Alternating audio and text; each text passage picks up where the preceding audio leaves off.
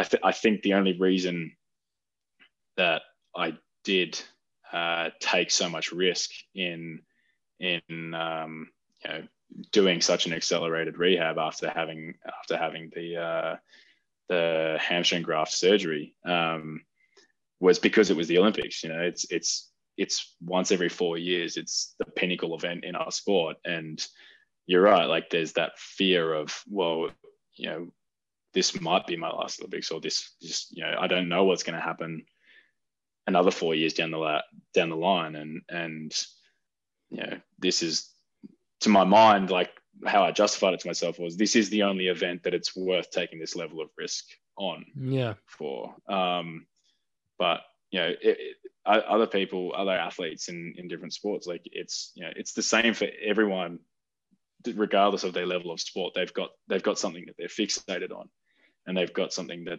they're completely motivated by and internally driven to um, succeed at.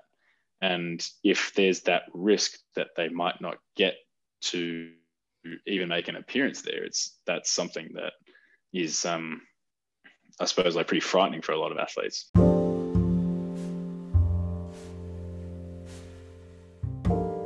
That was Brodie Summers. I am Curtis Mansfield, and this is the Hips and Dips podcast.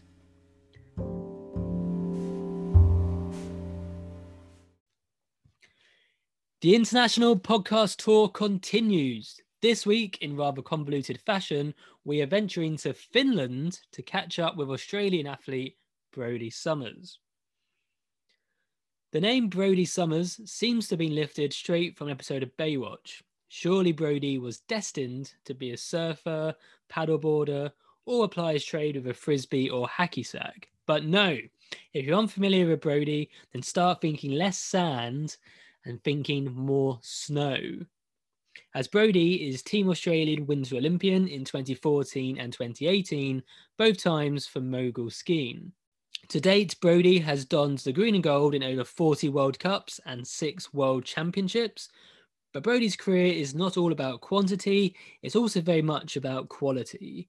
A seventh place finish at the twenty thirteen World Champs in Voss set Brodie up for a thirteenth place finish on his Olympic berth in twenty fourteen over in Sochi. Success followed with two bronze medals in the twenty seventeen World Cups, setting Brodie up for the twenty eighteen Olympics in Korea, before injury hampered his medal bid. A recent highlight for him has to be his second place finish at the twenty twenty World Cup in Sweden. With the twenty twenty-two Winter Olympics less than a year away, I am interested to see where Brodie's head is at post-COVID lockdowns and injuries. I think the concept of an Australian skier fascinates me, especially one who's had success on the world stage. Before I get Brodie on the podcast, let me just remind you all to check out the Instagram, which is at hips underscore and underscore dips with a Z, for some great content from Brodie and all of my past guests. And if you're new to the podcast, go to social media, drop me a message. I'd love to hear your thoughts and where you listen to the pod, where in the world and what you do when you're listening. Right, I'm hoping Brodie has finished catching some waves, I mean snow, and is ready for us. So ladies and gentlemen, I give you Brodie Summers.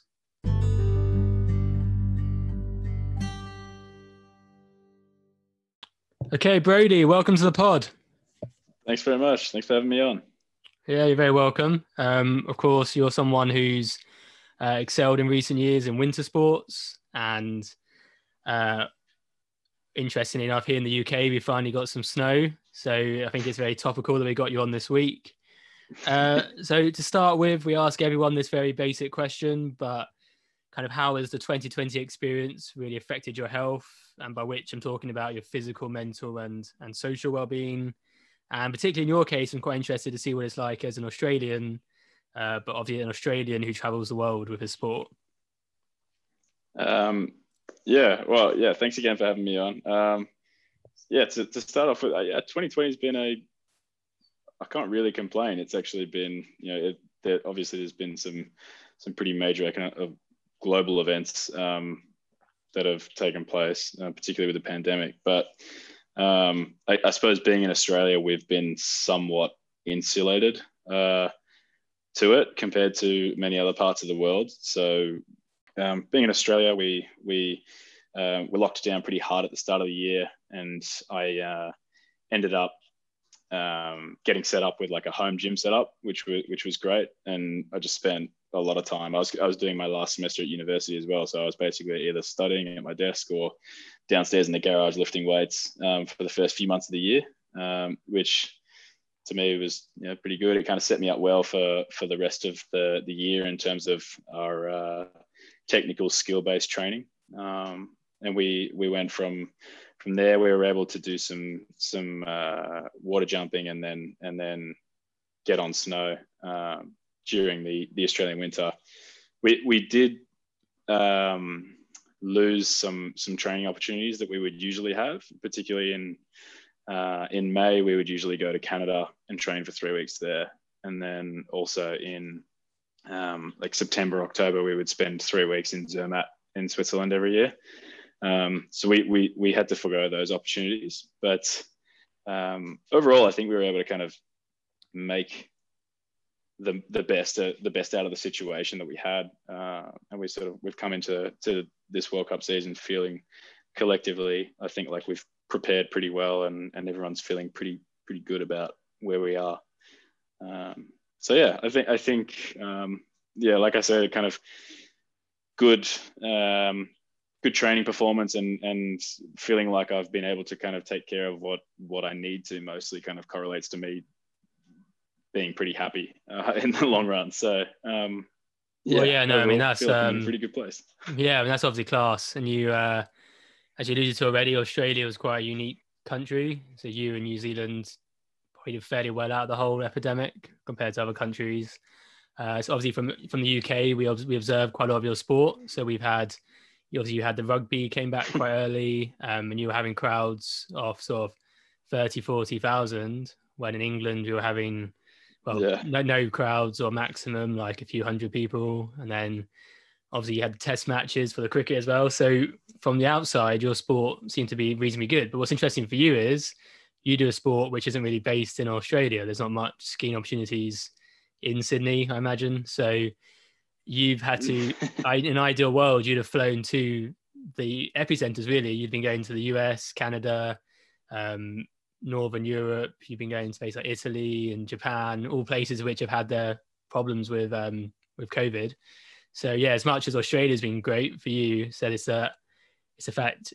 So if you'd have been a rugby player, you'd be laughing probably. You've actually done, you've done pretty well, but the fact you have to travel so much, I imagine, would have really hampered your your season. Yeah, yeah, potentially. Um, I'm sure. I'm sure those, uh, like you said, with with some of those other sporting disciplines, like it probably would have been the envy of much of the rest of the world with um, with uh, how they were able to sort of like, you know, go largely uninterrupted, at least in the latter part of the year. Um, but yeah, I mean, we were yeah, like I said, we were we were pretty pretty adaptable in, in terms of our training. Um, we were we, we ended up going to some places that I never thought skiing would take me, like like um, Darwin in the Northern Territory of Australia. Um, we we ended up going there for like a two week strength and conditioning camp, uh, but it was more just a kind of a roundabout way to get from New South Wales, where we'd been training on snow, um, up into Queensland, where we have like a, a it's a jumping skill-based um, facility to train in, yeah, up there. But I don't know if you heard, we had we had state border, border closures in Australia, so it was kind of, yeah, it was a bit convoluted trying to trying to get from one place to the next and making sure that we were, you know, sort of doing it all, you know, by the book and and checking all the right boxes. Uh, we ended up, yeah, so we we went we finished skiing in New South Wales, and then the only real, so it was either the options were go to Queensland and spend two weeks in a hotel quarantine scenario before we were allowed out to train, or go to Darwin and live normally. And they were COVID free as far as we knew at the time we were up there, which was kind of nice. You know, we'd, we'd come from come from Victoria and New South Wales, where restrictions were, were pretty strenuous at times. So yeah, we trained really hard physically and we got ourselves prepped. And then um, and then we were allowed to go into Queensland and, and train there for a few weeks and work on our jumps before um, before coming over to Finland, where I am now. Uh, yeah, class. Um, it's uh, it's funny, a lot of my guests have spoke about perhaps some of the benefits to having those lockdowns, particularly in terms of recovery and um, strength and conditioning. And I mean, one of your, one of you do various parts of skiing, but your main one is the moguls, I believe, which is, uh, which I just start off by saying is, is mental as a sport. Um, the first seen it, I think it was two thousand ten, maybe, maybe two thousand six, one of the Winter Olympics, seen the moguls going down. And it's basically well, ten seconds of knee torturing bends, followed by some sort of dangerous trick, followed by more knee torture. And then there's a finish line. And that's, that's basically the sport. So for someone like you, who must take so much toll for your knees and for your joints, it actually must be quite nice to have that period perhaps where you can have slightly longer recovery than you probably planned for. And then potentially that could prolong your career in the long term. Um, I'd say, yeah, probably yes and, and no. It's kind of, it's a funny one. Um, like you said, yeah, the, the sport is, like, to most people from the outside looking in, it's, it's a, most people would say, why the hell would you even do that? You know, like it's, it, it takes its toll on the body, but, um, but particularly in the, in the knees and the back, especially, but, um, it's, it's sort of one of those things as well. Like, whilst it's good to get a significant amount of recovery time, at the same time, there's also that risk that if you don't maintain that minimum level of um, kind of regular loading, that yeah. when you do then get back into it, um, your body can almost kind of go into shock. So it was it was something that we actually had to be really mindful of, because we did have uh, those long, long periods of time in between on snow training um, where we, we, yeah, we weren't getting that kind of, you know, It, uh, real like impact stimulus. Like, we try and replicate it in the gym to some extent, but there's there's sort of only so much you can do to really to really get that loading right for the body. So when we did eventually get back on snow after those long periods of time, it was um, it was something we had to be really mindful of and be quite careful of, and just kind of gradually ease ourselves back into to like a, a full training load again. Well, yeah, and that's um, that's that's really important for sport in general. I mean, obviously, here in the U K, we haven't got much exposure to like skiing and stuff, but people who had lockdown and then went straight back into running or um, or cycling, so their knees became very weak, their ankles became very weak, and then suddenly they've gone back to running or playing rugby or hockey or football, and then their knee joints just aren't strong enough to take that amount of change of direction and stuff. So you have to be really careful. You build it up gradually. And I think I remember speaking to a physio yeah. a few weeks ago, and they were saying that the rate of those kind of, or at least the, the change in proportion for injuries, the amount of people who are coming in with like blown knees or blown ankles, uh, all caused just by overtraining far too quickly. So I can totally understand yeah. that. And we are going to get into a lot more about your injuries later on, so I think I'll save that. For now, let's do our this little tradition we start on this podcast, which is this little ice-breaking, pardon the pun, um, quiz, uh, which we've been doing okay. every week. So I've It's, I said, I've, as I've said so far, Brodie, is basically an excuse for me to come up with some sort of pun um, and then build a quiz around it. So this week, I've uh, tried to take some inspiration from your life on the snow. So I had the idea for a quiz called Average Snow's Gym uh, after dodgeball, but uh, that, yeah. that, that, that was rubbish. That was rubbish. That didn't make the cut, don't worry. uh, but I've gone with a different quiz, and it's called uh, There's No Business Like Snow Business. And basically, I've got for you, how many have I got to count them? One, two, three, four. I've got eight uh, blockbuster blockbuster films about snow, uh, and we're okay. going to play higher or lower based on their box office figures. Okay. Okay. Okay. So we're going to start off with the film called Snow Dogs, uh, a Disney classic, uh, and I can tell you right now that made one hundred fifteen million dollars. Okay. So higher or lower. The film Home Alone. I'm going to go with higher. It was higher. uh, four hundred seventy-six point seven million dollars, um, which actually surprised me a bit, because I was thinking maybe that was a slow burner in the uh, box office, but made a lot of money later on. But no, so that's that's there. So next up, we have Eddie the Eagle. Oh, uh, I remember. I remember when that came out, there was like, it was quite a lot of hype about it. I'm going to go with higher. Uh, well, you'd be wrong. It was, uh, oh, no. it was quite a lot lower. It was only a tenth no. of the sum, For, uh, forty-six point two uh, million dollars. Oh um, no, it's a bad start. Well, that was um, that's surprised actually, because I remember that being quite big in the cinema. I agree, but maybe it was I just, just big remember in, hearing like, so uh, much about it. Might have just been big in like the U K and Australia and stuff. Maybe it didn't really do very well in America. Possibly in just in the sporting community as well. Maybe I'm just like, especially winter sport. Maybe I just heard yeah, I mean, it's right up, about it's, it. I think if any skier hasn't seen that film, any English speaking skier hasn't seen it, I'll be surprised. I mean, would you believe it? I actually haven't seen it. Yeah, I haven't seen it either. I don't know why I even mentioned it. Moving on. Next up, uh, this is a film I definitely have seen. Uh, big fan of Cool Runnings. Oh, that's a great one. I oh, again, it's like it's like such an iconic one. I like I have I've got to go with Higher. Uh, that was Higher. Uh, one hundred fifty-four point nine million dollars. That was close. Uh, no. Hold on. What, no, what was Snow Dogs again? Oh, Snow Dogs was one hundred fifteen. Okay. And then you had Home Alone was four seventy-six. Eddie the Eagle, okay, forty-six point two, and then Cool Runnings, so that's one hundred fifty-four point nine. So higher or lower than Cool Runnings, the film Everest? Uh, higher. I'm just, just going yeah. with the same response every time. There's a pattern here. Uh, yeah, that was yeah, it higher. Seems to be working out. That was. I uh, figured out how to hack the game. That was a uh, two hundred three point four million. Okay. Uh, next up, we're going for a Christmas classic in Jack Frost. Mm. Oh, higher. Uh, no, that was lower. Uh, no, uh, was, uh, my, my hack doesn't work anymore. No, that was uh, thirty-four point six million. Oh, okay. uh, okay. So higher or lower than Jack Frost, the film Frozen? That's higher for sure.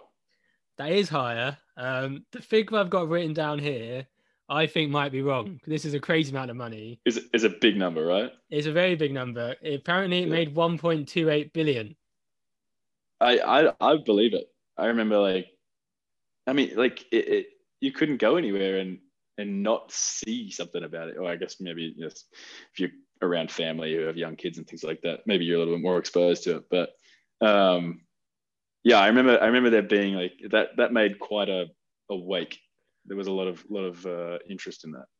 Well, yeah. I mean, if I did the maths, I think it made more money than all the other films put together. Just add them up, roughly. So that's, that's a lot of money. Uh, and then finally, somewhat probably anticlimactically, based on that sum of money, uh, higher or lower, Mighty Ducks? I, f- I feel like you just gave me the answer. Is it lower? It's a lot lower, yeah. That was only fifty point eight million. Yeah, um, only so, fifty point eight million. So I wasn't I actually count- next to once, one point something billion. Yeah. Once again, I forgot to count uh, how many you got. Uh, so I think you got about five. We'll go with five. Five All out right. of eight, which is pretty good. Yeah, I wasn't keeping track either. No, I passed. So that was, it sounds uh, like that was a new family game show. No business like Snow Business. I, I uh, kind of like Average Snow's Gym. I reckon. Did I reckon, you? Y- we can play. Yeah, we could, can play. You uh, run with that. we can play. We can play a game of Average Snow's Gym as well if you want. Uh, what's What's involved? Well, the name's pretty good. The uh, game's not so much. Basically, I've got a list here of countries around the world uh, which record an average snowfall of zero, and I want you to tell me if these countries have snow or no snow. Okay. Yeah, it's got nothing to do with the gym, which is a shame. I tried to combine gym and snow, though. I failed. So uh, first up, we have Spain. Oh, they have snow. I've skied there. We had World Championships there in twenty seventeen. Well, there you go. Yeah, snow, correct. Next up, the Virgin Islands. I'm going to go with no snow. Uh, that is no snow. Uh, how about Fiji? No snow. No snow. What about Australia? Snow. Snow yeah. Took a long time to think about that. I got, I got the cheat sheet for that one. Yeah. um, Ecuador. That's got to be no snow. That is snow. There's uh, snow. It turns oh, no. out the the key to this quiz is just think if it's got a mountain. That's generally where you'll find snow. Uh, Actually, there because they grow a lot of coffee there, right? So high yeah. altitudes, so more. Yeah, likely, they have. Yeah. Um, I forget what it's called. There is quite a tall mountain there as well. Uh, I think they grow those the um, coffee down the base of it. Uh, yeah. What about? Uh, I won't do them all because I haven't got time. Last one, uh, India. Snow. Yes, snow. So that was uh, average snows, Jim. uh, after we played no business like snow business, so two okay. for the price of one there. A couple of weeks ago I did a good quiz you'd have enjoyed. It was about yeah. bobsleighing, and yeah. the quiz was called Bobsled In or Bobsled Out, all about sports yeah. and the Olympics, but uh, that's for nice. Another day. Right, moving on. I like yeah all right very creative with those names, by the way. Yeah, that's good. It's depressive. Yeah. yeah well I mean this I think this is now the sixth quiz I've done on a podcast, um yeah and I'd say they're slowly getting worse, so if you enjoyed that one you should go back six episodes and you'll find find some belters. All right, okay. I'll do uh, that. I've got plenty of time on my hands whilst I'm here, so I'll, I'll make sure to do that. oh, very good very good right anyway uh back to the serious matter at hand. Um how does a boy born and raised in Australia get involved in snow sports? um But I suppose, uh, kind of, like with like with most things, I think if you're if you're a kid and your family is um, involved in in a particular sport, and you're sort of just surrounded by that community, I guess you kind of you fall into it. Um, so I was fortunate enough to have parents who, although they weren't you know really big time skiers themselves, they they thought it was like a a fun family holiday activity that we could do.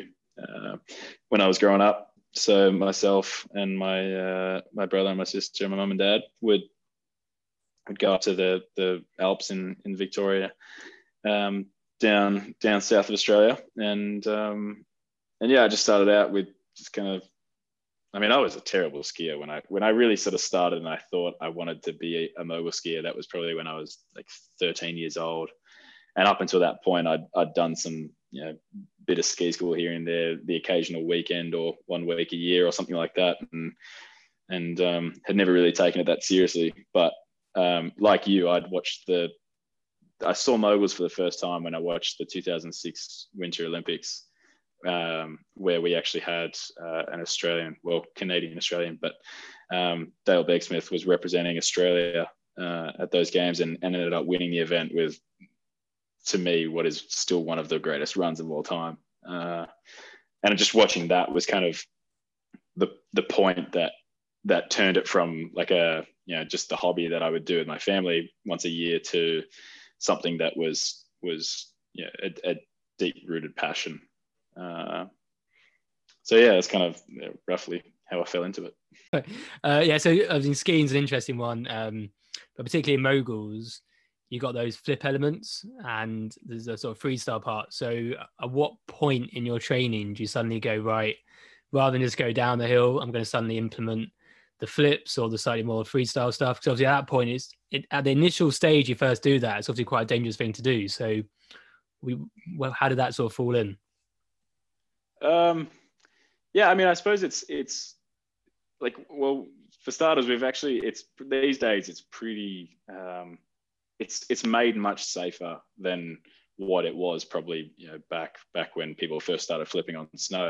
Uh, these days we have a series of kind of build up um, progressions that you have to you have to check off before you can go to the next level until you ultimately get to invert on snow. Um, so those are, you start with like gymnastics, mostly trampoline work. Um, you get used to the feeling of going upside down, and then you take that and you take it onto um, water amps, which I, I briefly mentioned before, where we we have these, it's like summer training for us where we we do quite a lot of it actually. Um, so we have these big ramps and they're, we have this brand new facility in Queensland actually, which is just sublime. Like we love it. Um, but yeah, it's it's big ramps into a pool, usually with a bubble system to break the surface tension on the water, uh, where we can practice any tricks that our heart desires. Um, so you, you go from, from trampoline to water amp and then ultimately to snow, And by the time, if you know, usually you, you have to have completed a certain number, I can't remember what it is, uh, on water before you can then take it to snow. Okay. And by the time you've done, by the time you've done that, it's just, it's just, you know, it feels automatic. Like it, it's, you, you don't even second guess it. For me, back when I first did it, it was a little bit of a different story. I, I kind of, I kind of did it without, um, without any coaches present. I was just really, really eager to, to get going with it. So me and a couple of mates, Uh, went and found a jump and, and decided that we were going to figure out how to do it ourselves. And um, and then, yeah, we, we waited for, like, we, we tried to still make it as safe as we could. We waited for a day where there was some fresh snow and the landing was nice and soft, so we kind of reduced our chance of hurting ourselves. Um, mm. And then and then and then we just went for it.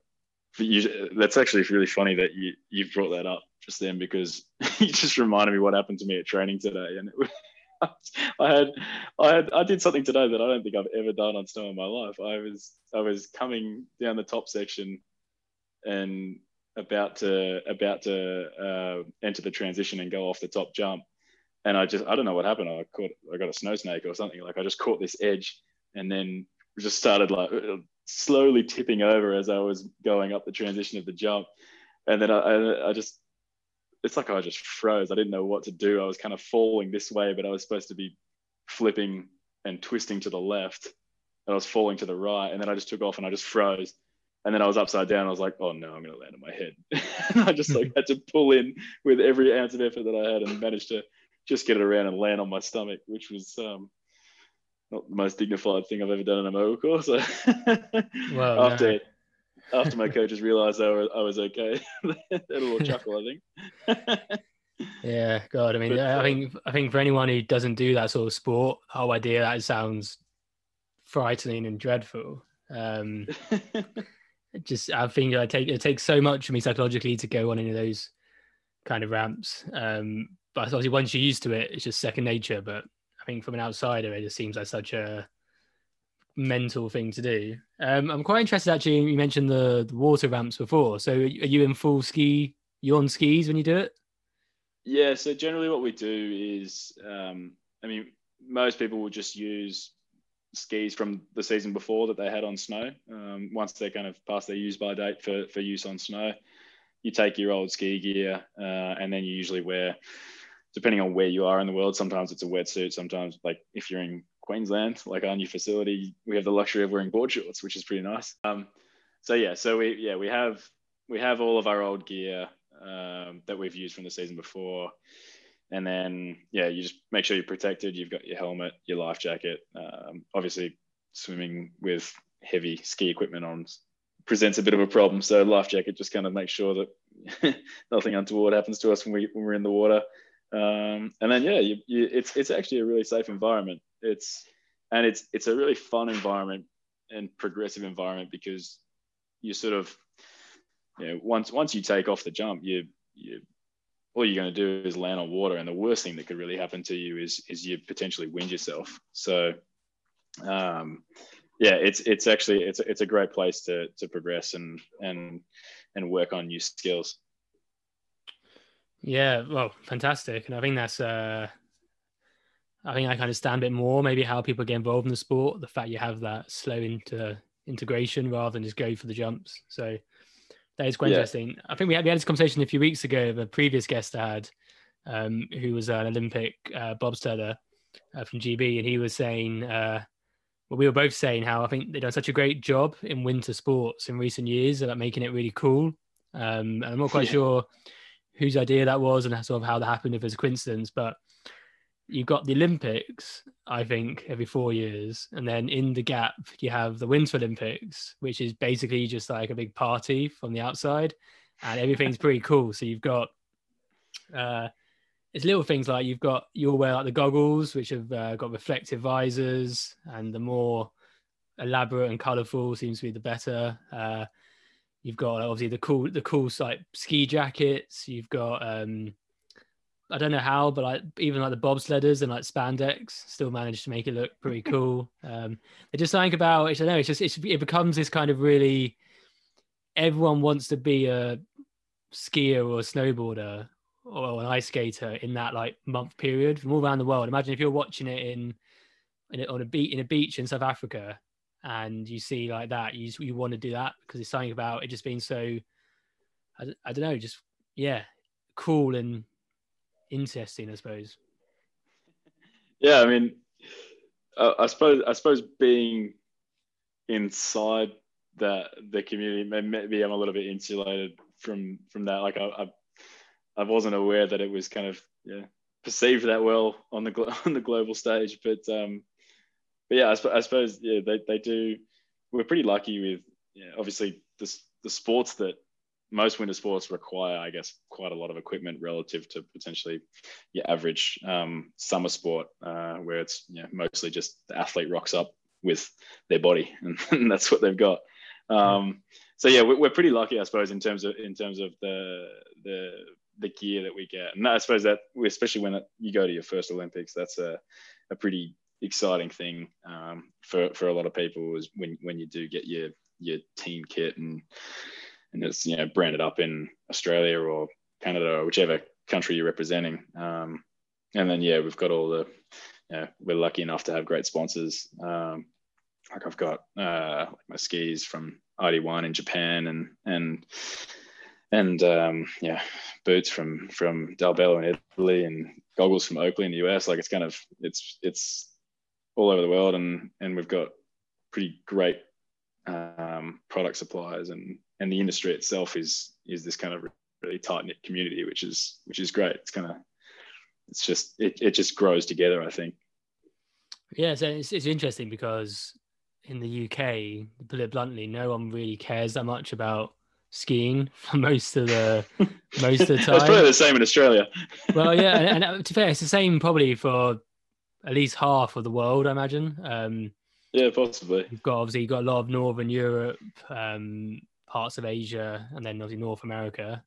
Um, but a lot of the other countries is very much uh, an obscure thing. But despite that, it just gets these massive audience numbers when it comes to Winter Olympics. And yeah. People probably don't follow like your career too much throughout the year, unless you're like a particular fan of moguls or skiing. But like if you have a good Winter Olympics, you can become a major name in sport in general. In especially in this country, sure, same in Australia, because it's just it just becomes this like media circus every four years. Yeah. Yeah. It's, it's funny actually. You do, um, you, you kind of do get that sense, like even from, from where I am, like uh, there, there is an enormous amount of hype for that couple of weeks every four years um, when the Winter Olympics are on. And, and I suppose if you, if you're an athlete that, that is, you know, really hoping to, to, make a name for yourself and, and leverage that in terms of um, yeah, monetizing your position as an athlete and things like that. I think it's kind of, it's an opportunity to to really kind of state, you know, um, you know, state your claim, so to speak, or like, you know, make, make, um, make an appearance on the global stage and kind of get yourself out there. Uh, and then, you know, for the four years in, in between, it's kind of, I suppose we sort of fade into relative obscurity, you might say. But yeah, no, yeah, I think that, that generally would be interesting though, because there's so many athletes who, I, I suppose in many ways it's quite nice. I don't know how you feel about it, but to have, to be a celebrity for that period of time, but then to be able to have your own private life, and um, even even if you were to win the gold medal uh, in a couple of years, or in a year's time actually, even if you were to win a gold medal there, for example, you you would still have that good mix, I think, of being sort of commercially viable, um, being able to make money in the sport, have that celebrity, have that fame, but also have quite a lot of opportunities to have a private life, and which is which is obviously quite unique in many sports. Yeah, yeah, I think so. Um, like a, a good example is is like my teammate actually, Matt Graham. He got he got silver at the last Olympics in Korea, um, and yeah, like he's. he's pretty much been able to do exactly what you just described. Like he is in a position where um, he can, um, yeah, he's commercially viable for, for potential sponsors and things like that. But at the same time, he can also go to his favorite local cafe with his girlfriend and, and worry about being recognized. You know, it's, um, it's kind of, I guess, the best of both worlds in, in that sense. You can, you can enjoy both um, and still live a relatively normal life outside of sport. yeah, uh, yeah. Which I think, which I think for many people is probably the dream. Um, yeah. so, so actually, I was having a conversation with a friend the other day, and he he's been listening to the podcast, and he said I've somewhat deviated from uh, the initial scope for this series of podcasts, which is all about injuries and injury prevention and recovery, which uh, which is a shame. But in your case, um, we're not short on talking points when it comes to injuries and perhaps how you deal with those sort of injuries. So there's two major incidents. Uh, one involves your back, one involves your A C L.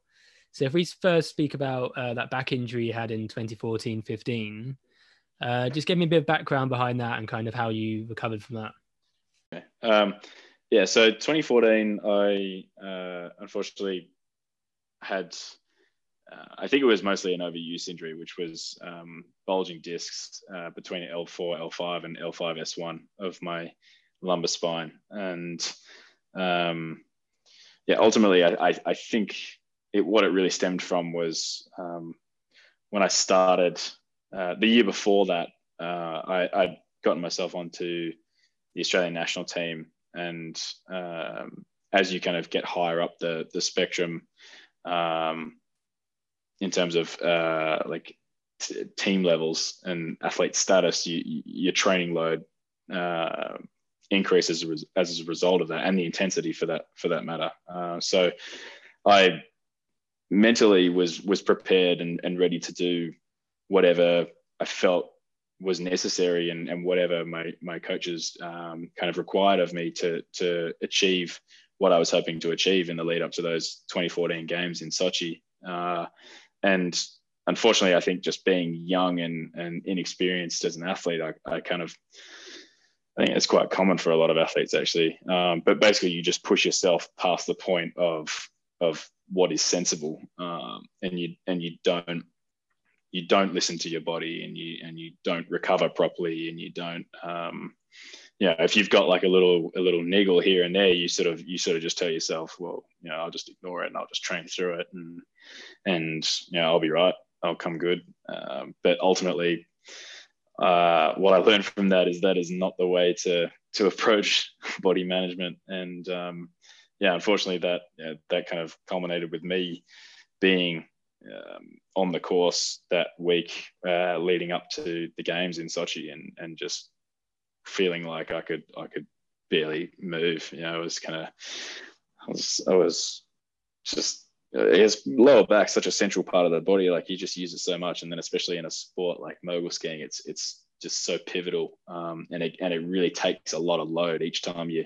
You impact one of those moguls, um, and then again, each time you land a jump, it's it's just this repeated impact, uh, so many times each run, and then you know so many runs each day, and then so many days that you're training throughout the year. It just kind of it builds up.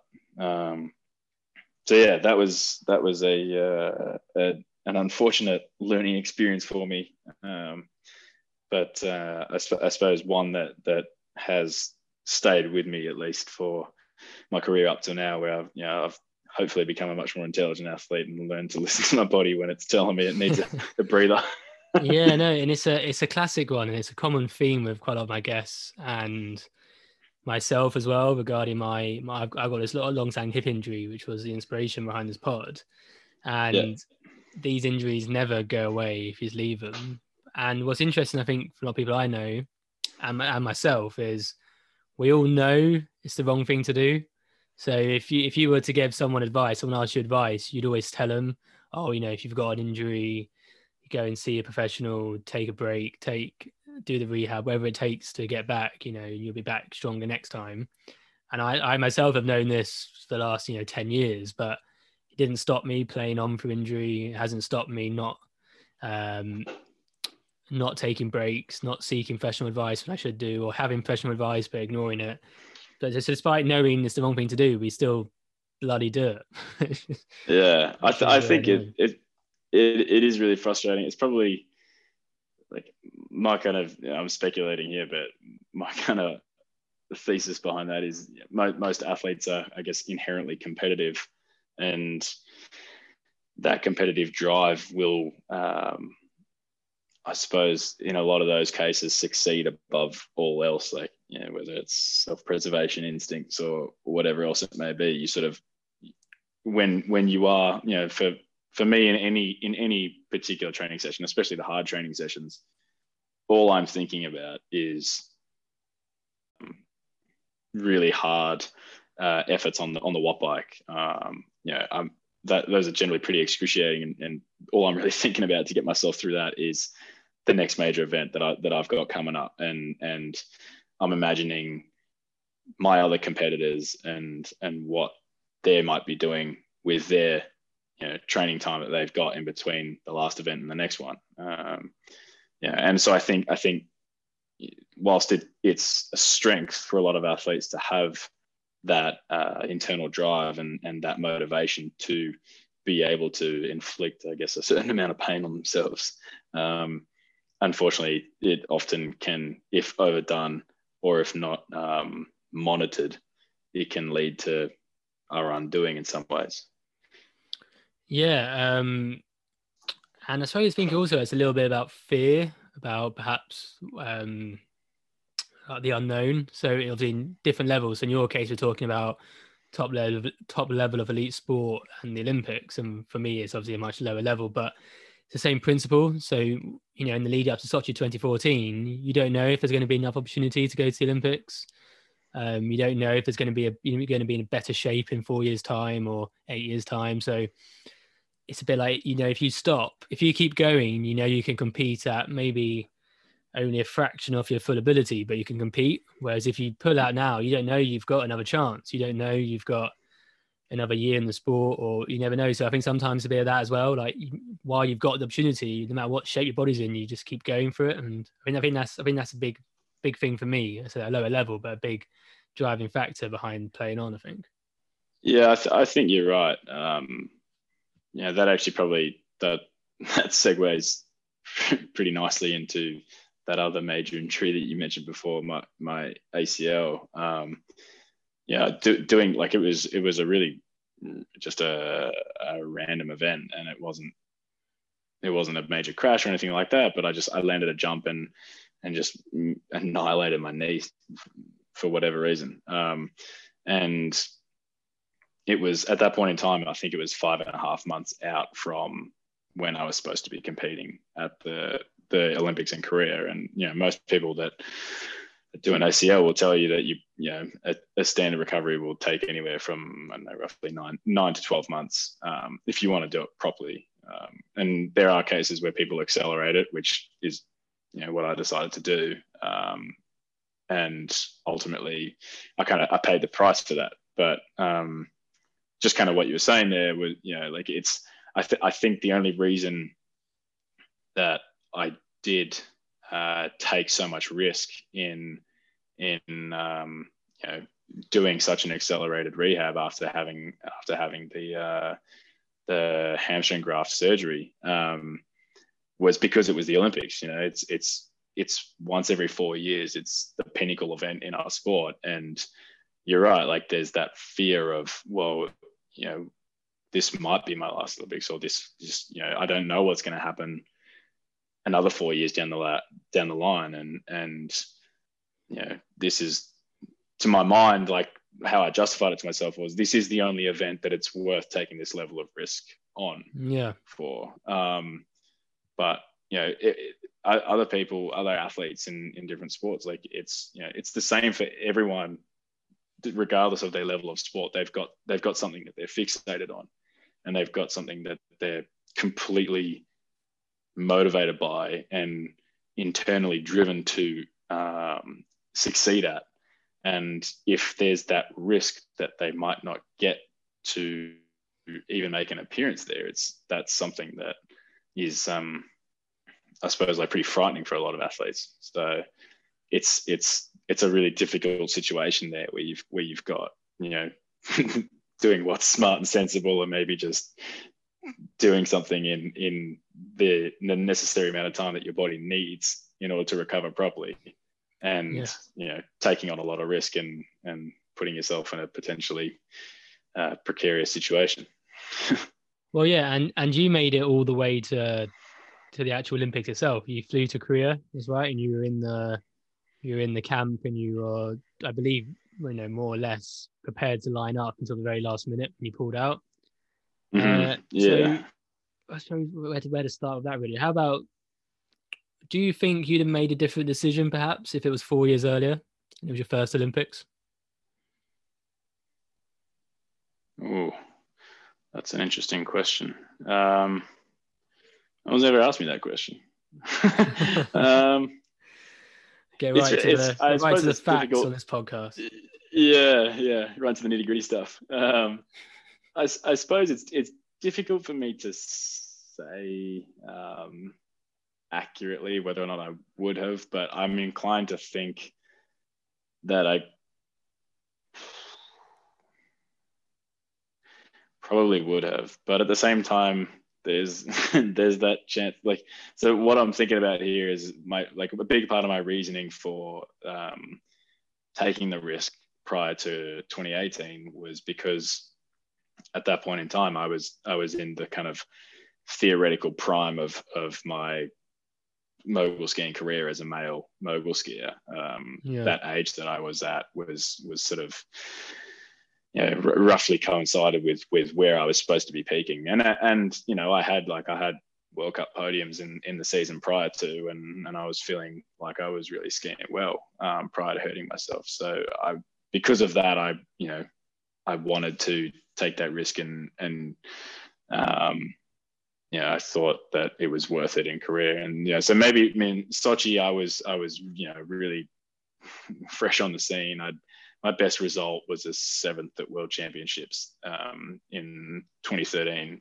um, the year before. And other than that, I'd, I'd had a couple of finals appearances on World Cup here and there, but but nothing really significant. So maybe at that point in time, maybe I, I could have made a more sensible decision and thought, it's all right, I can I can forego this and and get myself to um, twenty eighteen instead. But But at the same time, you know, like I just said, it's the Olympics. It's one of those things that's, you've dreamt about it your whole your whole life, just about. You've, you know, that's that's that's that's the peak motivator um, in everything that you that that you do up until that point. So, yeah, it's it's a tough question to, to well, yeah, answer. I know it's it's a tough one, and it's it's hypothetical, and I'm sure you can rationalise both answers. So um, that's, uh, that's that's fine. Yeah. Uh, But I've said it. So you made you made it to the to the actual Olympics. You were there. What sort of what sort of methods were you using to try and to try and compete? Were you using uh, were you on painkillers and cortisol, and what what sort of uh, methods were you using, or were you just going pure uh, hope for the best? How was it going? Uh, um. So yeah. So with the accelerated rehab, I did like I had a um. The the major issue that I had had. Uh, with it was um, actually just swelling in the knee, which, you know, ultimately is your knee telling you that it's it's kind of, you're pushing it a little bit too hard, too fast, yeah. um, which generally meant that I was I was uh, having quite a few um, anti-inflammatories uh, throughout the course of that that lead up, trying to just kind of, you know, manage it as best I could, but also a lot of um, icing and compression and um, It, any trick that I could use to to basically make sure the knee wasn't reacting heaps, and and try and and try and keep that reactivity level down as much as possible. Um, and it was working quite well, actually. So I, I was I'd skied on snow um, for I'd ski, I'd had like a pre-Olympic camp in Colorado um, where I met up with the team. Uh, my first time since doing my knee, and Um, I'd gotten to a point where I was doing uh, like we'd call like a, a full run in mogul skiing, a top to bottom. Um, so I got to the point where I was doing top to bottoms, and you know, they were like not my best, um, but I was getting significantly better each day, and my confidence was growing a lot each day as well, um, as I just got used to being in that environment again, and my body got used to handling those loads again, um, which ultimately meant that, you know, I was so I went to Korea with the team, and and I felt like I was I was kind of in a position to do um, reasonably well. Um, my my the course was actually really really difficult at those Olympics in Korea. Like they made, the course builders had made it particularly challenging, and yeah, even all the top guys were, were saying like it was really tricky, and you could see in the level of competition out, and and it was it was all sorts of stuff happening in the course. Um, and I'd gotten to a point on training on the, the last day of training um, before the, the qualifications where I, I did my last run, and and I decided to give it a little bit of a nudge, and um and just sort of, you know, just to know that when it came down to it in the actual event, I've I've got that kind of higher capacity um, back, and I can and I can do it when I need to. So I did that, and and I watched the run. I was I was pretty happy with it. Like I I was considering the situation. Um, you know, I, I still was lacking quite a bit of strength and power and the kind of the more finer movements that you need um, for mogul skiing, but but I think I'd done a fairly good job of like just kind of covering it up, and and I was skiing pretty fast and pretty clean, and and so I put myself like relatively competitive with that run. Um, so I went to bed the night before qualifications feeling feeling pretty comfortable and pretty confident. Uh, and then usually uh, on a competition day you get um, like a period of training time before you actually do the run. And I was on my, I usually do two training runs before qualifications, and I was uh, three quarters of the way down the course on my second training run. So I was, I was, I'd almost made it. Uh, I was about two bumps up from the bottom jump, and I hit uh, just this kind of nasty, sharp little mogul in just a, a bit of an awkward way, and felt something just pop in my knee, and, and um, I didn't know, yeah, I didn't know what it was, but I, I knew it wasn't good because immediately the pain levels just spiked like really high. Uh, so I went off the jump, I landed pretty much on one leg and skied down, and and um, yeah, at that point I was I was really worried. Uh, didn't know what I'd done, didn't have access to a scan or anything like that where we could kind of see what was going on. Um, so the one thing I did have was this at this Olympics they they had given us two qualification days, and they were a couple of days apart.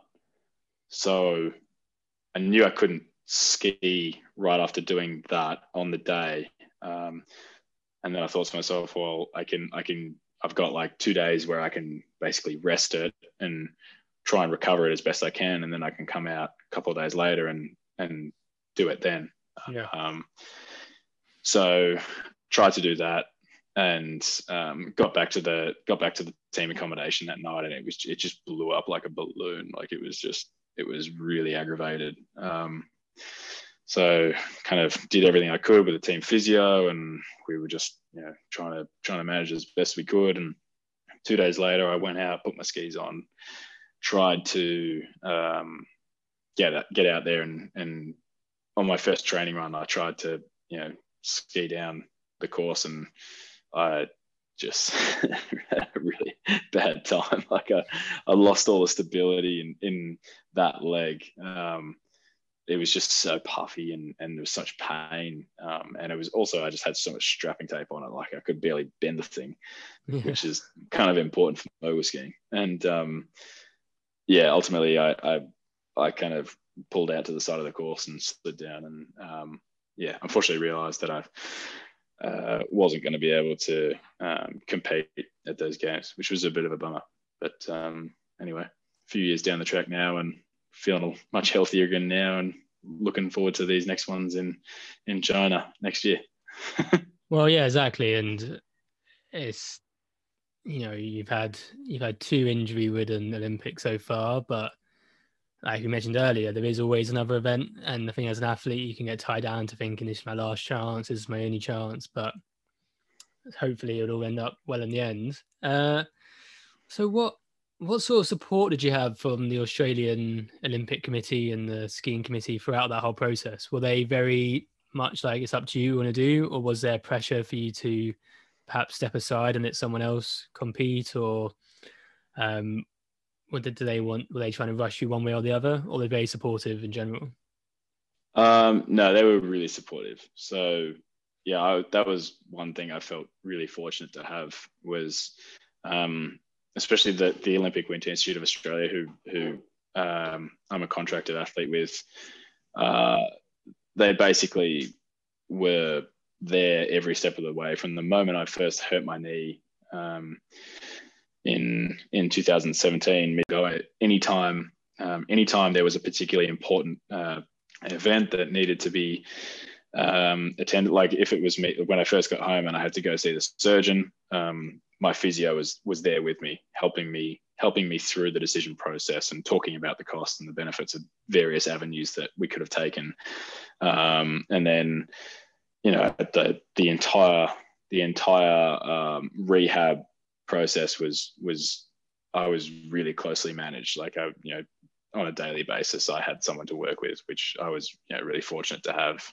And um, and ultimately, when I made the decision that I wanted to do that accelerated rehab, they supported me one hundred percent because um, in motor skiing, the way it works is uh, you, in terms of Olympic qualification, so each country can send a maximum of four athletes per gender, per nation.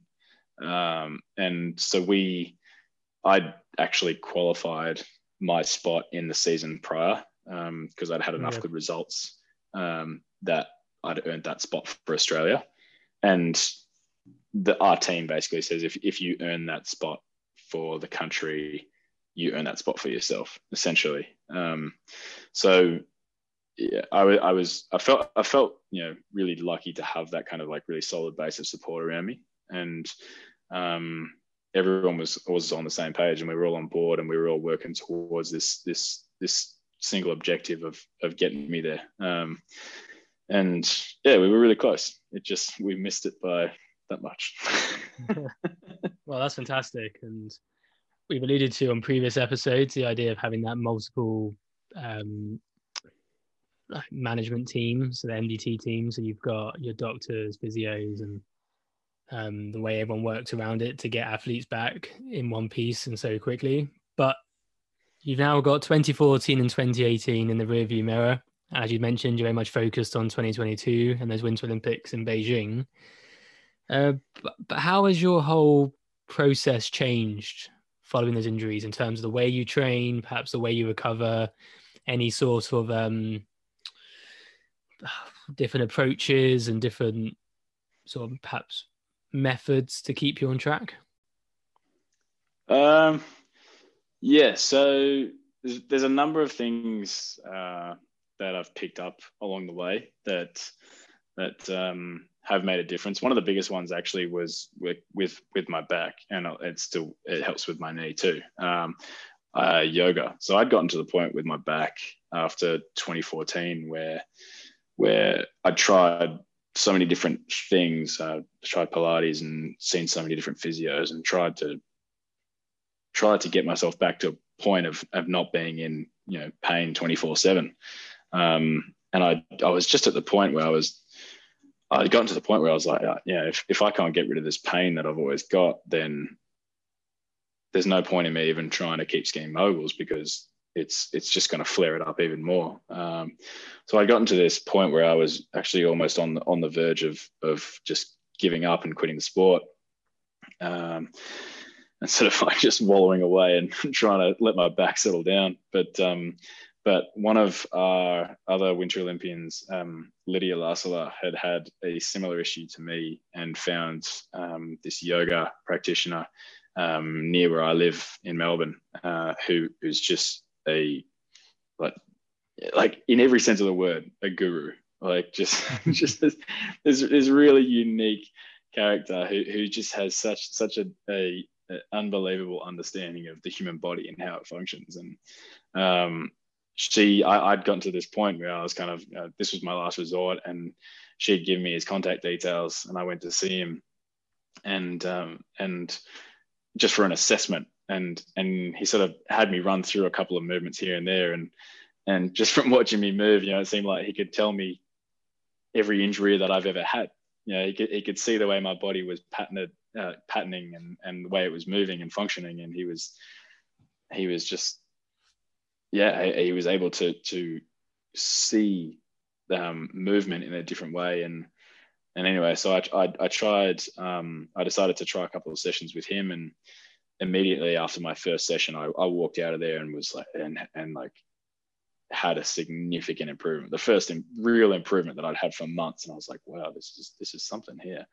I did my first session with him um, and and got this significant improvement. Like immediately, it was it, it really. I was taken aback by it. I couldn't believe that I'd actually, you know, reduced the pain levels um, in just just with one session by so much. And so I started going um, every well six days a week, two hours a day, and and and um, yeah, it was just absolutely hooked on on. Well, mostly just on feeling better, you know, progressively getting better and better each each time I went. Um, but then ultimately, you know, got really kind of into yoga as well, and and this type of yoga that that I learned from him has has proved to be so successful and so helpful for all the all the skiers in our team. Actually, um, we generally often have similar problem areas since we're doing the same sport and and have yeah. the same impact going through us. Um, So it's actually something that we've incorporated into our training as a team now, um, to sort of make sure that we're we're managing our bodies as best we can, and and each day we go out and beat ourselves up in motor course. We come back in and we try and we try and iron out a few of the kinks that we've developed throughout the training sessions. Um, so yeah, that's um, that's that's a major one that that I've learned um, over you know, my my uh, career as something that that's just so. Uh, restorative and can just aid in recovery so much. Um, probably the other major one is just as you get older as an athlete, you just start to learn that, you know, you can't do maybe as many runs as you used to, or you can't do as many jumps as, as some of the young guys in the team, or you know, you just you just start being a bit more sensible around around load management. And um, yeah, when when ultimately you know, you're the driver of your own body. So when you get to the point where you feel like, okay, this is probably, you know, my body's saying just back off, and that's that's you're done for the day. I've just had to kind of learn to um, to accept that more than I used to when I was younger. I used to find that really hard. These days I'm getting better at it, but sometimes still maybe not not quite as disciplined as I should be. Yeah, I know. Well, I don't think any of us are disciplined as we probably should be. I think. Yeah. Uh... I suppose, yeah, it's interesting. That whole um, load management side of things, is that done purely with um, your own thought process, or is it driven by stats and sports science? Because obviously a lot of sports nowadays, particularly Olympic sports, um, and I'm referring more from my knowledge of how like G B programs work, but so much of it's now done on, um, you know, monitoring heart rates and monitoring uh, distances, and it's all done on graphs, and you can only do so many miles a week, and if you do too many miles then you've got to have this much time off, and it's all very like stats based, you know, blood samples. Is that kind of how you guys approach it with the winter sports in Australia, or is it much more about just how your body feels? Um, so when when we're back home and we're doing a lot more strength and conditioning based um, training, then yes, it would be quite a bit more um, stats based, and and our our um, trainers and, and our physios will be will be monitoring that pretty closely. And then when we're when we're on snow, it's um, I guess it's just a bit more difficult to to kind of have access to those to those means when when we're out in in the sort of elements that we're in. So um, we do track our numbers in terms of run numbers and jump numbers, and and we we collect all of that data over over all of our training camps and over the year, and Um, it's a good reference point for us, but but ultimately, for m- you know, for me, and I think for for most of the other athletes, it's um, it's sort of yeah, it's it's self-managed, um, but you also you work in conjunction with with um, your coach and and your physio, um, who's here as well, and and you sort of you just talk through those things together. When we're actually on snow, it's probably more down to individual. Um, management based off of feel, and also just working with your coach and your physio um, to and you communicate uh, as best you can in terms of in terms of what you're feeling and how your body's responding to training load, and um, we we mostly manage it that way these days. Uh, so ultimately, it's it's kind of up to up to me if I if I feel like I'm you know feeling particularly fresh one day, and and the course conditions are are not too too um, heavy on the body, then then I can go out and I can probably increase the the run numbers. Um, but you know, on the other side of that, if it's if it's really heavy impact one day, um, and my body's maybe feeling a bit beaten up, then then I've just got to yeah keep that in mind and let the physio know and let my coach know and be like, okay, I'll probably just ease off a little bit here and and try and save myself for for the next day on snow.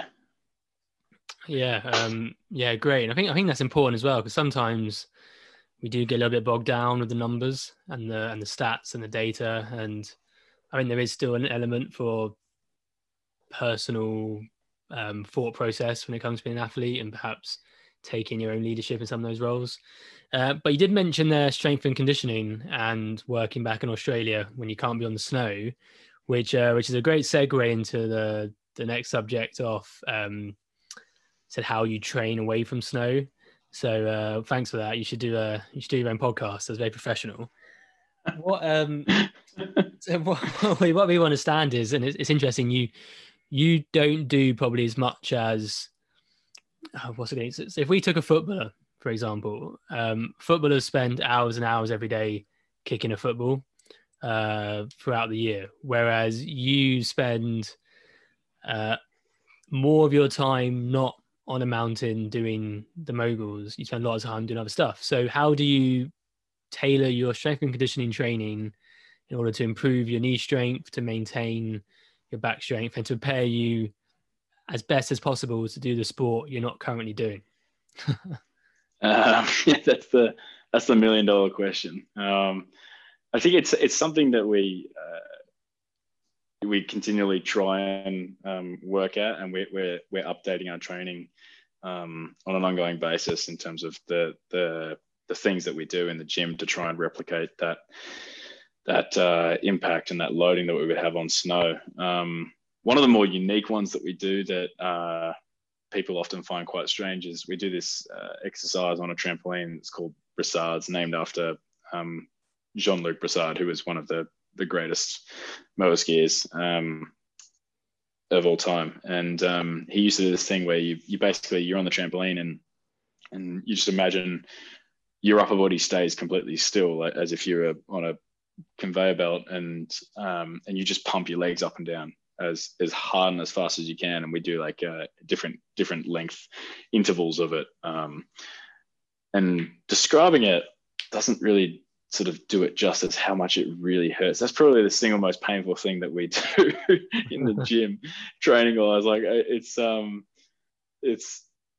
I don't know, you might be able to find a video on, on Instagram. On Instagram. I can send one. I can send you one if you want. Um, it's, yeah, no, it's, I'll be good.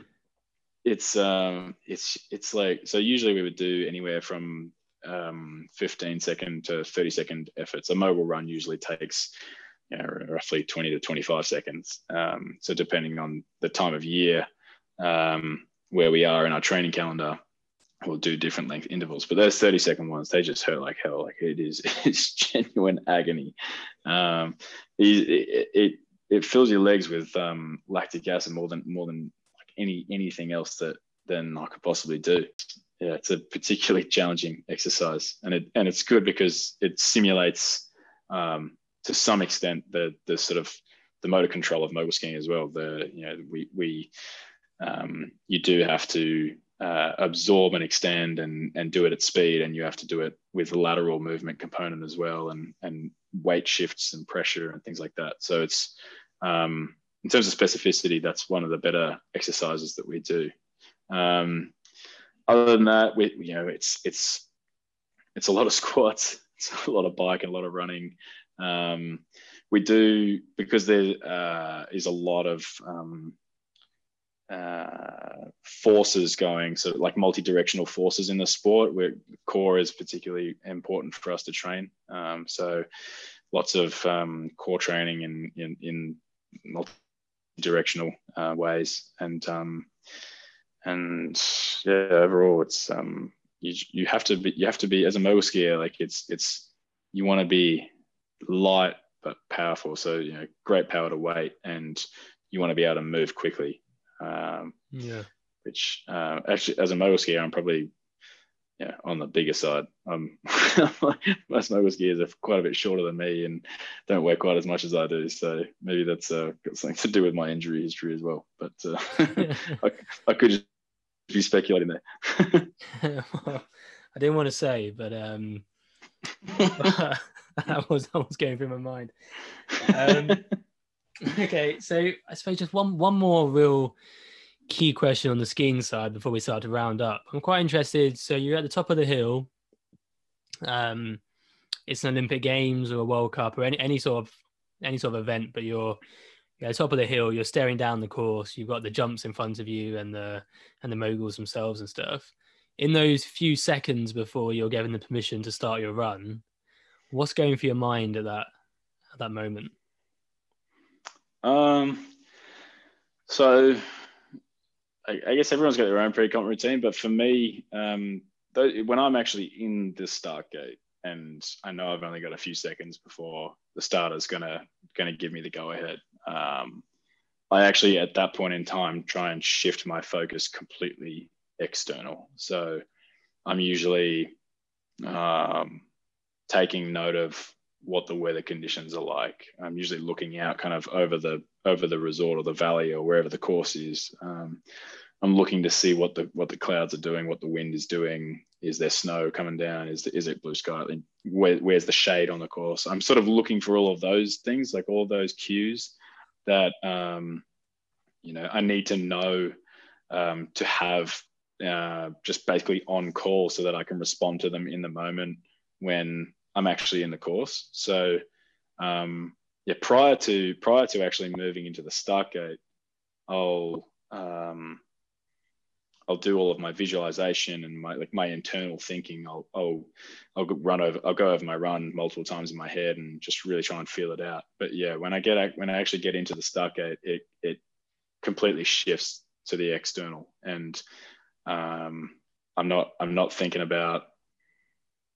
I'm not really thinking about anything um, other than, you know, what's the course like in front of me and what do I have to do um, in light of that? You know, so what's what's the, yeah, you know, is the so the, the course actually changes changes quite a lot with traffic. Um, so the more people that ski it, generally the the more challenging it gets. Um, okay. So I'll be I'll, I'll be taking note of, you know, how how rutted up are the moguls, um, are the jumps scraped or are, have they not been kept very well? Um, are they slippery? Is it, is is the snow is the is my ski going fast off the snow today, or is it is it a bit grippier based off the temperature and things like that? Um, so it's all those things. I'm just thinking about that, um, but generally I just yeah I'll be up there, kind of lightly process that stuff, take a few deep breaths, and and then once once they um, give me the go ahead, I kind of it's more just get excited than anything else. Just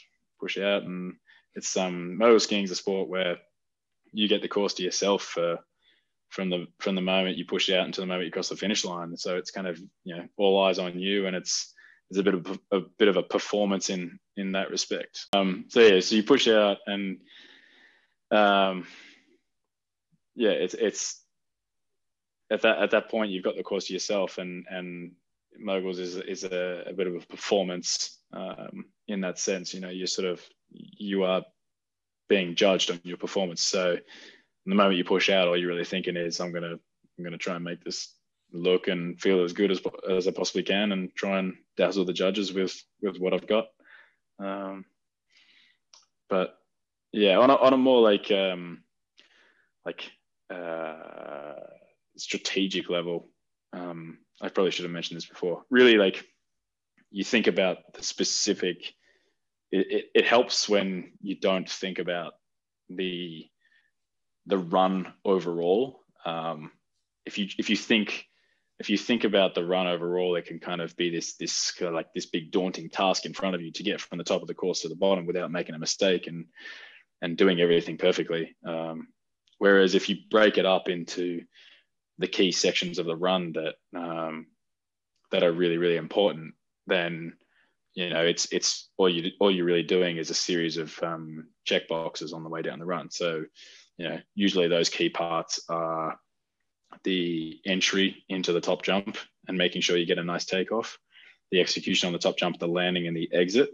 Um, so when you enter the middle section, um, that's a really important part of the run where the judges are going to take, you know, note of, I guess, how commanding you are as a skier, what what your skill level is. Um, So doing that, and then if there's particular turns here and there that are really tricky or sharp or or long or big, or you know, mo, no mo, no two modal courses are the same. It's it can be quite idiosyncratic in that way. Um, so taking note of those turns where you where you've got to ski it a little bit differently than the other moguls, um, and then approach the bottom jump and the bottom jump. So yeah, I, I think about those. I, I like section it up mentally, um, and then it's it's just checking the boxes as I go down the run.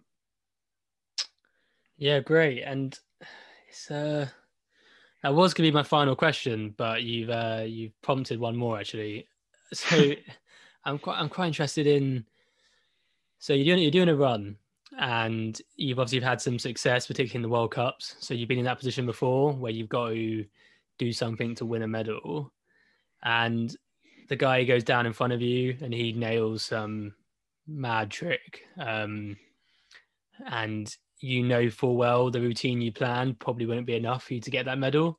Do you then have like a more extreme backup option, or perhaps an easier option? Some do you sometimes find yourself going, oh, I need to risk it all and go for a harder trick to nail it, or are you pretty locked in what you're going to do before the event? Um, so for me personally, I'm I'm usually pretty locked in. I've got a pretty comfortable idea of my game plan, what I'm going to do, and I, and I try not to shift the focus onto what other people are doing uh, too much.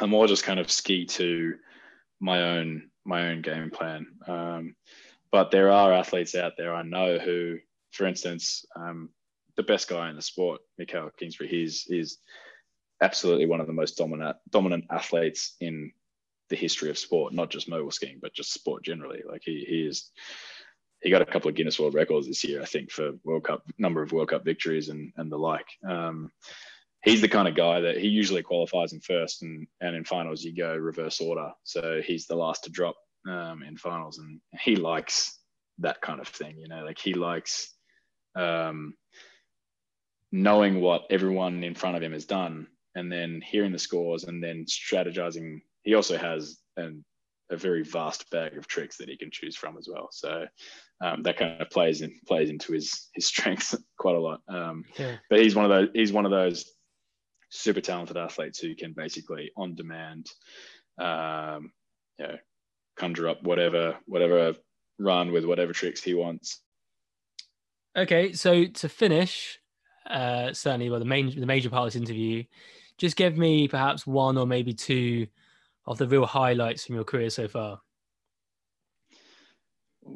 Um, I, I suppose, uh, well, I mean, Olympics is is a big one for sure. First Olympics, even though it was, you know, like Sochi wasn't, I was in quite a lot of pain when I was there. I was still really taken in the experience, and and just that, that, uh, that whole two weeks that you're there, it just feels like you're not even on in the real world, you know, like it's just a, you're on another planet. Um, nothing, nothing's quite, quite like it. Um, so that is, is a big one. And um, probably the first time I ever got on the World Cup podium with, in, which was actually in Deer Valley, where I'm going to next week, um, in, in the duels event there in, in twenty seventeen. Um, that was another one too, because because had my team around, and um, you know, it was just it, duels is such a it's a great um, uh, like yeah, modification to the sport of mogul skiing. We actually race each other side by side down the mogul course, and it's just from the crowd's perspective, it's just so exciting to watch. And yeah, we we we are right on the edge um, from the moment we push out of the start gate to the moment we hopefully cross the finish line. So.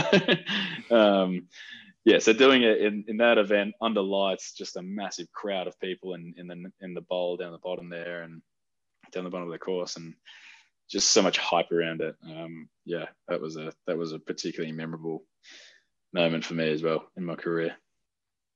Nice. Um, I have I have seen a few clips of you doing various competitions in the lead up to this on YouTube, and I think. Uh, Uh, I'm not sure that particular one was there, but I've seen a few of you nail when you won a few of your podiums and stuff. So that was uh, that was uh, pretty impressive. And you're right. I think just sometimes you forget on these winter sports that you get those big crowds down the bottom, because on the actual mm. run, you haven't got like crowds side by side when you're doing the event. But when you get on the bottom, yeah. There's a bit of that sort of carnival atmosphere, which must be quite uh, quite cool, particularly in those, particularly in America, I imagine, and Canada. Yeah, gen- generally in the U S, they're pretty, you know, they love they love sporting events, or they love any kind of event. So you generally get a, like that that event is kind of, we call it like the Super Bowl of uh, of mogul skiing. Um, yeah, if you've got some time on your hands, I definitely recommend going on YouTube and and searching Deer Valley dual moguls and um, seeing what you find. It's it's usually pretty exciting to watch. I will uh, I will definitely do that as soon as we're uh, as soon as we finish here. So. So that's the end of the uh, the sort of formal part of the interview with the with the questions regarding your career. So to finish off, I do always give my guests an opportunity to talk about anything they fancy in this section I call any other business. Is there anything that springs to mind for you? Um, probably, probably not in particular. Um, if you want to know, if you want to learn more about me, you can find me on social media um, at Brodie Summers on Instagram. And uh, Brodie Summers Athlete on Facebook. That's where I share most of my mogul skiing related stuff. Um, other than that, that's about it. Yeah, great. You know, I have um, I have checked both of them out, and I would recommend all listeners to do so, because there is some uh, interesting stuff. And like I alluded to earlier on, winter sports are quite cool. So when you're sat when you're sat at your lunch break at work, and you're you're staring at like a slightly lukewarm cup of tea and everything seems a bit down, when you see someone doing some cool cool backflips into snow wearing funky Oakley glasses, it is a it's a nice little pick-me-up, I find. Uh, you start you, you got you got to do it with coffee instead of tea. That's oh, where yeah. You're going wrong. No, that is where I'm going wrong. I don't drink I don't drink well, either, so it was just a hypothetical scenario, but that's you're a Brit. you, you you don't drink tea. Wow. I don't drink tea or coffee. No, I've uh, I defy the conventions of being British. Wow. Seriously? Is there a reason for that, or you just don't like the taste? Uh, I never particularly I never particularly liked the taste as a kid. And then I started getting into it, you know, when I was a teenager. That sounds like I'm talking about like hard drugs, isn't it? But I started I started to I get mean, into the coffee tea. Can be. Yeah, I started to get on the tea and the uh, getting the high of that. And then I um but no, then I, I just sort of I wasn't particularly enjoying it, and I thought there's not many massive health benefits to it, so I just didn't really bother. Now now I now the fact I'm not already addicted to it, I don't see the point in doing so, so I've avoided it. But fair um, enough. But yeah, so I'm that guy who they offer tea or coffee to, and I respond with like squash or water or something. So it, I'm, no, probably, I'm no fun at a party. Oh, it's probably good for your finances. I, sp- I spend way too much money on coffee. I've got I've got a, a real problem with that stuff, so oh yeah, well, yeah, that's that's another benefit. It's, uh, I've uh, haven't got haven't got the habit. Yeah. Um, okay, so all that all that leads me to say is just uh, thanks for thanks for joining me. Uh, I said unfortunately the internet wasn't as great as uh, we were hoping for, but there's still some great content in there, and I'm sure uh, the listeners would agree. Um, but yeah, so thanks a lot, and good luck for the rest of the season. Yeah, thanks so much for having me on, Curtis. Um, yeah, sorry for the. for the internet issues, um, yeah, remote parts of the world, ski resorts, and all and all that. It's um, sometimes you make the best with what you got. But um, yeah, thanks for having me on the show. I really enjoyed the chat.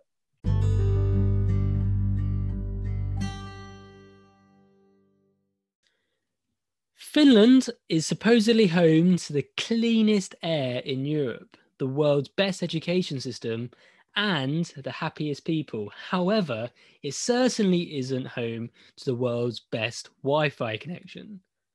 I'm going to let you all in on a little behind the scenes fact. This episode actually took over two hours to record, and that is due to the constant loss of signal. And this well-polished article, which has just graced your ears, has resulted from many hours of frantic editing on my part. But I hope it was worth it.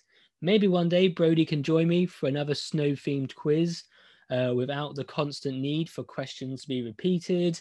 And perhaps that could be snowy me, snowy new, aha. For those of you who are counting, that is indeed the hat trick of snow-themed puns for this week's episode. Brodie's revelation of snow in Australia got me thinking of how interesting it is the stereotypes we have for certain countries, and how wrong it feels when you see images that contradict that. The Australian example is a good one, The homeland of Crocodile Dundee should not contain ski lifts and hot chocolate. A great, another great example is in Russia. I remember watching the World Cup in twenty eighteen, which was hosted by Russia. My mental image of Russia is of long Cold War style coats, furry ear covering hats, and dolls with progressively smaller dolls inside. But when watching that World Cup, I was reminded, oh wait, they have beaches, they have beautiful architecture. And I mean, well, well, they, they still have smaller dolls inside of larger dolls.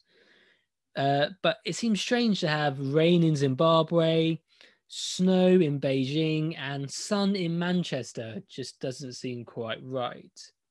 Head over to Instagram and go to at Brodie Summers, that's B R O D I E S U M M E R S, to follow Brodie's journey towards the Olympics next year. And also visit at hips underscore and underscore dips to give us a follow for more content from all of my guests, new competitions, and exciting announcements. Some interesting COVID statistics for you now. According to stats published by Our World in Data, zero point five two people per one hundred are getting offered a vaccine each day in the U K, which is quite an amazing thought. Interestingly, Chile are top of that graph with one point three seven per one hundred people. And other notable countries include France with zero point three, the U S with zero point six seven, Canada with zero point two one, and trailing behind is Germany with zero point two seven. Overall, as of the tenth of March twenty twenty-one, twenty-four point four one million doses of the COVID nineteen vaccine have been given in the U K, and that is compared to forty-six point six four million for the whole of the rest of the E U combined, which provides real hope of some form of normality here in the U K this summer. A lot of recognition should be given to staff and volunteers who have facilitated this mass vaccination program. A special recognition should go to my own mother, um, especially as this week was Mothering Sunday. My mum, Liz Mansfield, got herself qualified to administer vaccines during the pandemic, and so she has spent her recent weekends administering hundreds of doses to residents across South London, as well as performing her role in the G P receptionist during the week. So thank you to her and all the amazing mums around the world who are really helping to get the world out of this predicament we're in.